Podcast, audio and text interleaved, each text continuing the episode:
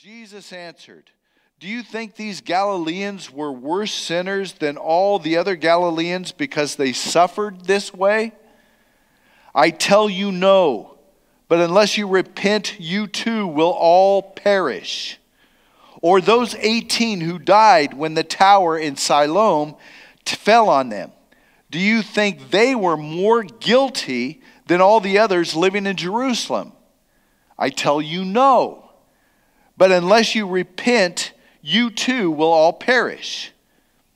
Then he told this parable A man had a fig tree growing in his vineyard, and he went to look, uh, look for fruit on it, but could not find any.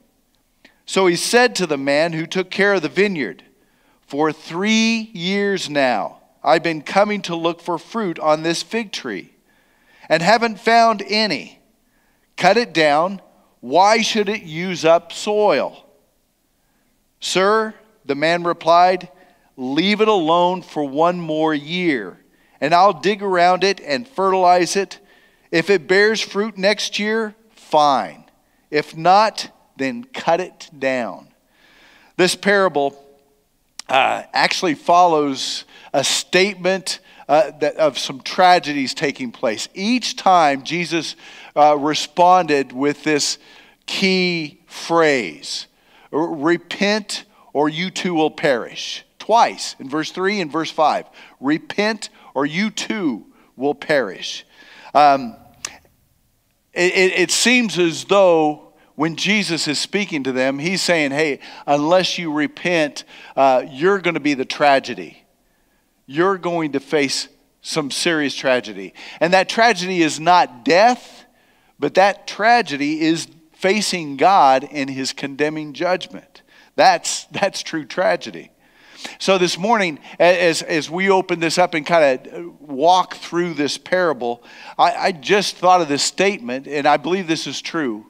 You don't want to be, uh, or you don't want to face God's judgment thinking that you're safe when you're not. You, you, you don't want to be unprepared when it comes to that time of facing God and His judgment at the end of all things. What you want to be ready and prepared, right? So, so this morning, I, I, again, I don't want to be uninformed. I don't want us to be uninformed. And, and through Jesus and this parable, I want us to learn some things. I don't want us to be ignorant. So let's begin here. Number one, that we must be careful where you place your confidence. You got to be careful where you're playing, placing your confidence and thinking, oh, I, I am ready and prepared to stand before God in that judgment. Where, where are people placing their confidence today? One place definitely that's not, not in this passage, but was earlier said, was the Jews. The Jews were placing their confidence in the fact, confidence in the fact that, hey, we are the chosen people, right? That was the attitude, that was the thought. This is God's chosen nation, right? Uh, in, in Luke chapter 3, I, I, I find this uh, uh, very much aligned with what we just read in this parable. But listen, listen to what he says. Luke 3, beginning verse, verse 7. This is when John was addressing, John the Baptist was, was addressing the Jews. He was, he's preparing the way for Jesus. In this, in verse 7, he says, Jesus said to the crowds coming out to be baptized by him. Sounds like a great opportunity, right? Hey, they're coming, they're responding, they're coming out to be baptized by him. But then he says, You brood of vipers. That, you know, it just, just kind of takes them back on it. Here's why. Why in the world would John be so harsh? people who are coming to be baptized. Uh, I, I, will say that the Jews are, are, are people of rituals. And, and matter of fact, we even look into the Old Testament and see where, oh, your sacrifice, man, they were doing all these sacrifices, but their hearts weren't connected. That's, that's the Jews. And so here, here they are, they're coming to be baptized, another ritual being called to repentance, and they're responding.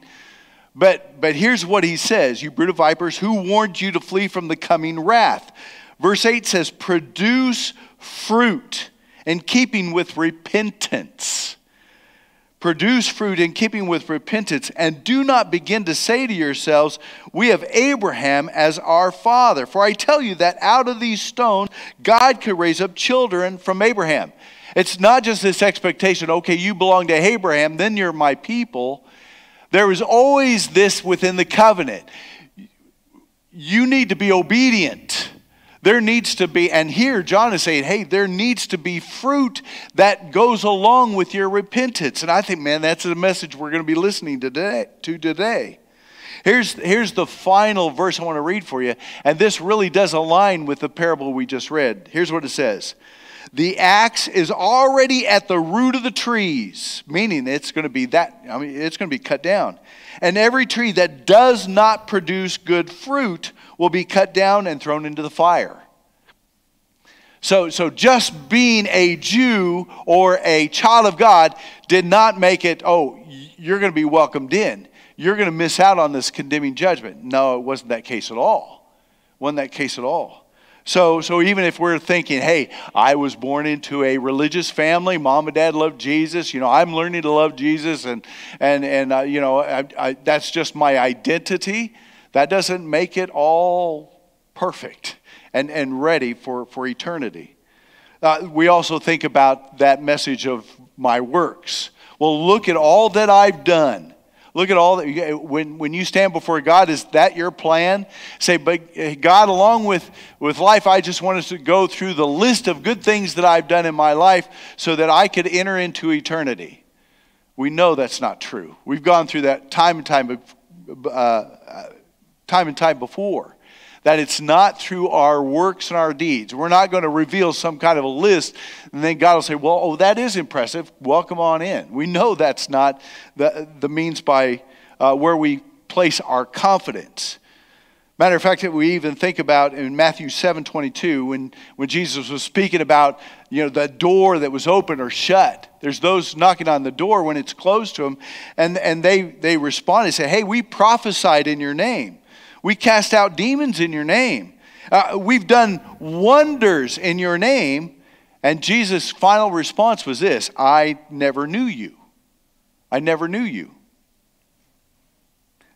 They, so so when, when it comes to this, you know, what, what is it that, that the, the people in, in uh, this passage today, what are they thinking? Uh, they might have been amongst the people who were thinking, well, yeah, we're children of Abraham and things like that. But as a result of what Jesus is saying, they came up with maybe some other reasons where they're placing their confidence. They, they're placing their confidence in circumstances and in, in comparison. Circumstances and comparison. Um, here, here it is. Here's the two stories that, that uh, uh, was, one, one story was brought to Jesus, and the other one is a response from Jesus. The first story is hey, there's some Galileans who were uh, attacked, were, were killed, and their blood was mingled with their sacrifices. We're unsure exactly what that means, but the, the attack might have been while they were sacrificing and their blood was mingled. It is a tragedy that takes place. That's the point. There's a tragedy that takes place. Jesus then uh, shares another story. Hey, there's a tower that fell in Siloam near, near Jerusalem, and, and 18 people died. And, and so, what are they thinking? They're thinking about. Um, they're thinking about the circumstances of the situation. You know, hey, tragedy has struck, people have died, and they're seeing that as part of God's judgment, condemning judgment. So the question, the question that that Jesus asks, Is this what you're thinking? And, and to believe this, Jesus knows what they're thinking. So if we even make this into a statement, in verse 2, it says, Do you think that these Galileans were worse sinners than all the other Galileans because, because of the tragedy they faced? Is that what you're thinking? Uh, sometimes we do believe that, don't we? we? We come to think, well, I wonder what terrible sin they've done because they've got cancer. Or I wonder what, what, what evil is working in their lives because of the, the accident they were involved in. But God does not work that way. Matter of fact, each time Jesus responded, in verse 3, he says, I tell you no. They're not worse sinners than you. Uh, you know what the, the great condemnation on everybody's head is? Death. Now, each one here this, this morning, uh, we're going to go one way or another. We, I, I mean, our hope is we die of old age. Am I right? A lot of us just hope to die of old age. But, but the truth is, there is going to be tragedy. There's going to be sickness that cannot be cured, and, and death in that, or, or, or whatever else.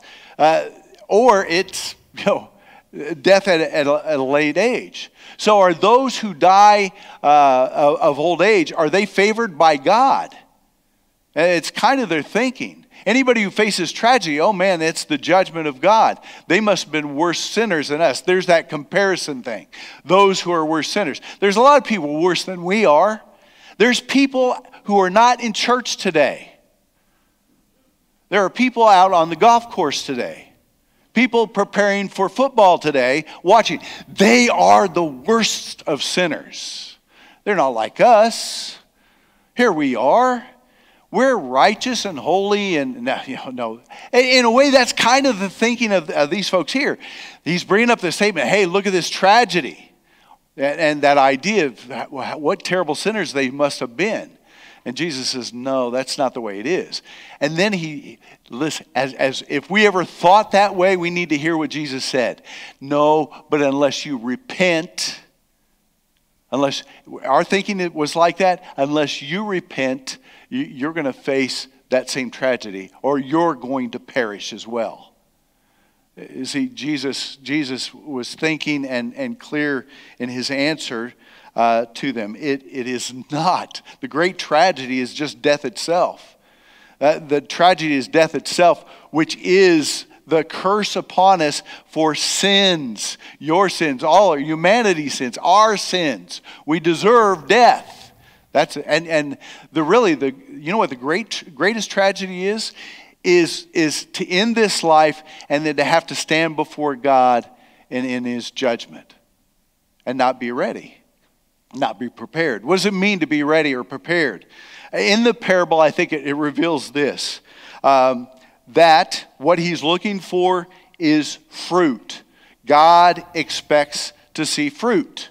I, you know, I think, what is he looking for? He said, well, okay, what he's looking for is, did you receive Jesus? And there's absolute truth in that. Absolutely, absolutely. We know what our we know what the salvation plan is. Our salvation message is it is about Jesus, what he's done for us, correct? Isn't that right? That, that you believe on Jesus, that you receive Him, you repent of your sinfulness because His blood covers us, and, and that's where we receive forgiveness. We also encourage that baptism that represents His death and resurrection, and then, oh boy, you know, we, we go through those, those actions and, and actively believing in Him and trusting Him and repenting, then, then He's ours. But in this parable, it says it's your fruit it's your fruit. What fruit? What fruit? it, it is, it is exactly what, what should be taken a part of anybody's life who receive, receives Jesus into their life, who comes to that repentance, who comes to asking for forgiveness for their sinfulness, and then that cleansing of Jesus. There is fruit that needs to be produced through Jesus Christ. In, in receiving Christ, there is that promise of His Holy Spirit. How is it that anybody who could receive Christ and go unchanged? How is it that any of us could say, I'm going to receive Jesus and then go unchanged?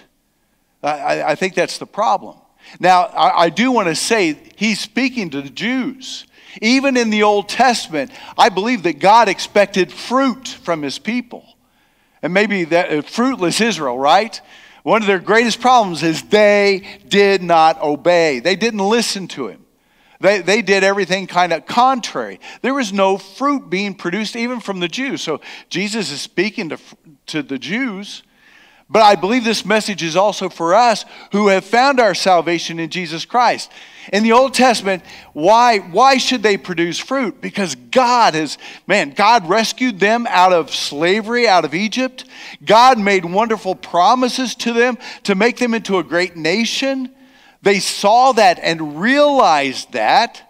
Uh, in, in the scriptures, I mean, look at the kingdom of, of David and Solomon. Wow.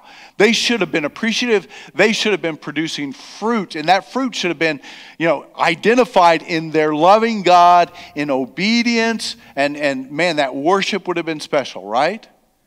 And today, what is our message? Our message is look what God has done for us.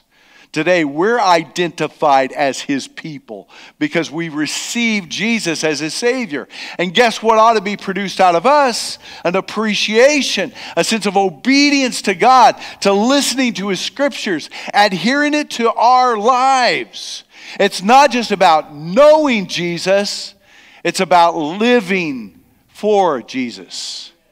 It's not about just, just knowing him and knowing the facts and details about Jesus. It is about following after Jesus. Are, are you with me on this? That means in this life, well, where do we follow? How do we follow Jesus? Know his word.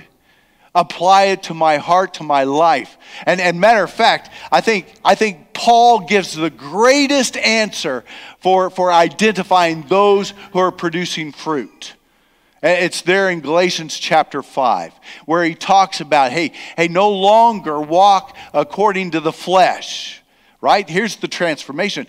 That's, that's who we are. We don't walk by the ways of the world anymore. You know, things of sexual immorality and hatred and jealousy and discord, things like that, it lists within that passage. But he says, you need to be producing this fruit. What is that fruit?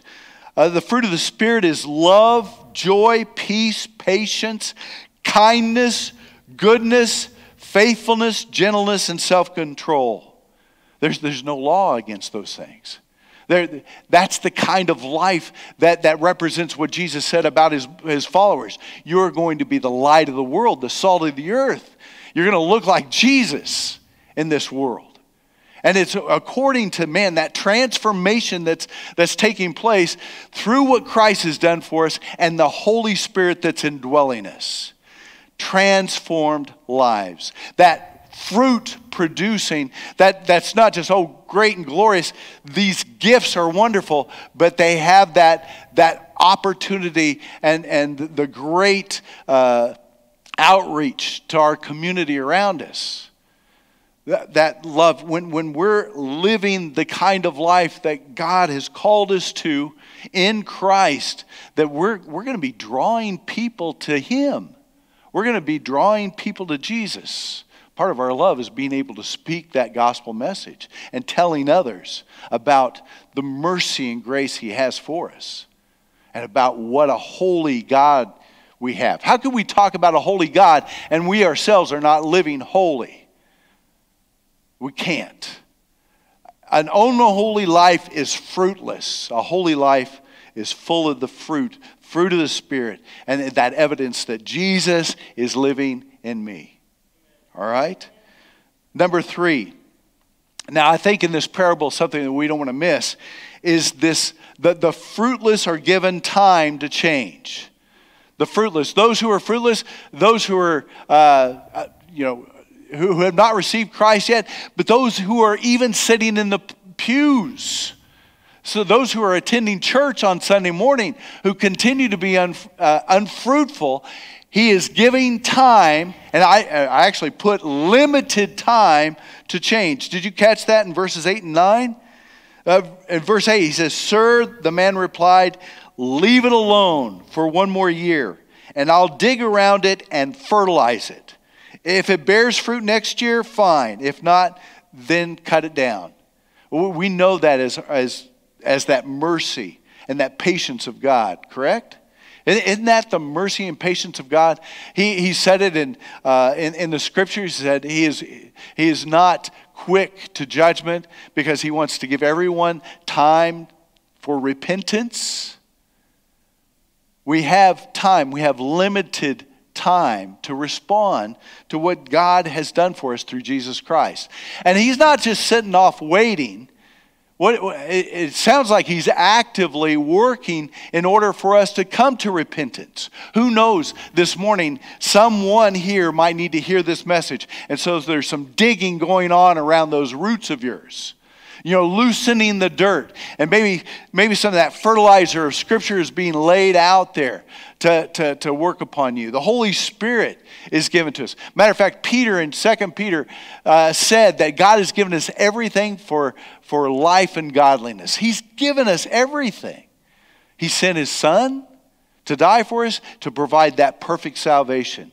He sends His Spirit to guide us, to lead us, to live a kind of life that, that's going to be honoring of Him. Are we going to be perfect? No, but we're going to be moving towards perfection. I'm not, I'm, we're not talking about living perfectly all the time. We're talking about moving to perfection, adding things to our lives. And it doesn't help if we sit around and do nothing about it. We get acquainted with His Word, we become active in prayer we get connected with His church. All those things God provides for us to, to then have that ability, that possibility of growing the kind of fruit that represents the God who sent Jesus to die on your behalf. See, there's going to be a day where there's judgment, and, and we stand and say, Well, hey, I received Jesus, and, and I did some things, but there's going to be fruit that he's looking for. And we have time. The message is we have time to do that in this, in this parable. The final message in that is, is now is the time to repent. Now is the time to repent and to live fruitful lives. We have that right now. Uh, I, I, man, there, there's a, a, a, one of the tragedies I think that happens in life, and I, I know there's a period in my life I kept on thinking, oh, I've got time. I, I think I was a teenager. Though I've got time. I got plenty of time. I got my full life ahead of me. I've got plenty of time. I remember thinking that. My sisters were, you know, thinking they were evangelizing me and, and, and everything else. But I, man, I was a teenager. I was enjoying life, and I didn't have to be real serious about it. And some of us, we have the habit of thinking, well, someday I'll, I'll, I'll get rid of that sinfulness. Someday, you know, right now it's it's my time. I'll, I'll, I'll get things right later on. That's, that's how you end up tragically standing before God uh, when you had every opportunity to get right with Christ. Uh, today is the day to repent. Today is the day to begin living that fruitful life. That, that means pursuing. Uh, uh you know, Colossians, no, it is, excuse me, the Philippians that, that basically said, you know, uh, oh, good grief. When you say it and then it, it escapes your mind, it was, it was basically to work out your salvation with fear and trembling. That, that doesn't sound like that grace and mercy we talk about at all. How easy it is to receive that salvation. And then Paul comes along and tells these believers, work out your salvation. Where, where's that come from? Man, the, the truth is, we've been freely given that grace in Jesus Christ. But there's a call to responsibility to living what you've been given. He calls us to holiness. That's a far reach for all of us, and it? it's, it's definitely a far reach for me. But man, moving towards it, uh, applying that uh, that kind of life to your own. I, I think it's very valuable that Jesus says in each place, He tells them twice repent or you will perish. Uh, let me go to that. Verse 3 uh, repent or you too will all perish. That, that was the threat. Matter of fact, I, I tell you, fruit producing begins with repentance. Nobody likes repentance. No, that's that un- uncomfortable place of having to admit that I'm sinful and that, that I'm, not, I'm not good enough uh, for God, which is just a truth. It's just, I'm never going to live the kind of life on God's behalf. I'm not going to be able to be perfect in every way. There's no way. Uh, somewhere in there, there's, there's a sin that happens and, and I stumble and I fall. I am absolutely in need of Jesus. And repentance is the beginning of, of man, of, of finding that fruit. To John, it was, hey, hey, you need to produce uh, the fruit that comes from repentance. Repentance, one of the th- keys of, of repentance is not just about being sorry for what I've done. Oh, what a mess that I made of my life. Please forgive me. And then go ahead and continue living life. Repentance is then making the changes or, or being changed from that life that used to be lived according to the flesh, according to the world. Now I'm going to live my life according to what Jesus has said, what he has called us to. Now is the time to repent and live fruitful lives. You don't want to take God's, or you don't want to face God's judgment thinking that you're safe when you're not. I, I heard a great preacher here, uh, one, one I enjoy listening to. And, and he said in the midst of this, when he was talking about, hey, the way, the road to destruction is wide, and, and the, the way to, to, uh, to life is narrow and difficult. And, and as he, he was talking, he says, he said, man, I, there's going to be a day I'm going to be dependent upon Jesus. And, and I'm going to stand before God. Did I produce fruit? And he, he was questioning about himself. And I thought, oh my goodness, if he is, we, we need to understand, man, what Jesus has given us is absolutely perfect. It is according to his grace that we're going to stand before God. And because of his representation, uh, we're going to be welcomed in. But it's, it's, it's, he's only going to represent us if we've been following after him. He's only going to represent us if, if we have lived Jesus, not just know Jesus. Does that make sense? Living Jesus, there's going to be fruit that's produced. So be careful where you place your confidence. That's first of all. Be careful. Our confidence is in Jesus. And not just knowing Jesus, living for Jesus. Know that. God expects to see fruit. And that fruitless, and, and those who are fruitless, man, you have time. There's limited time to change. And now is that time. We need to repent and live fruitful lives. All right, let's pray. Father in heaven, we praise you. We thank you for Jesus. We thank you, Father, for his instruction, for the, um, the words that he shares with us, that, that we don't have to be ignorant for what your word is calling us to do. Lord, you've always desired, even in the Old Testament, to have a people who are holy to yourself, your people. And Father, we definitely know that, that today it is through Jesus that you are finding people who are holy and righteous, not perfect and everything, but Lord, people who are growing and thriving and, and moving towards living for Jesus in every day. Knowing, looking for how that works, being challenged by His Spirit for repentance and, and continuing to turn in that direction of, of, of just loving you, serving you, and, and bearing the fruit on your behalf. God, we want to be a people who, uh, a, a, congregation of, of people who have, are bearing that fruit, are encouraged to bear that fruit, are, are being uh, uh, supplied all they need uh, in doing that. So, Lord, help us today, wherever we are. Lord, help us to take that, that uh, uh, kind of an assessment of our own lives. Where are we? Are we just prepared because we know Jesus, or are we prepared today because we're living Jesus? That, that we're, we're not just acknowledging Him as Lord, but we're living our lives uh, with Jesus as our Lord. We praise you, Father, for this message that we have in Christ. We pray, Father, that we're not dormant in spreading that message into our community. Help us, Lord, to be a light to the world around us through Jesus Christ. It's in Jesus' name we pray. Amen.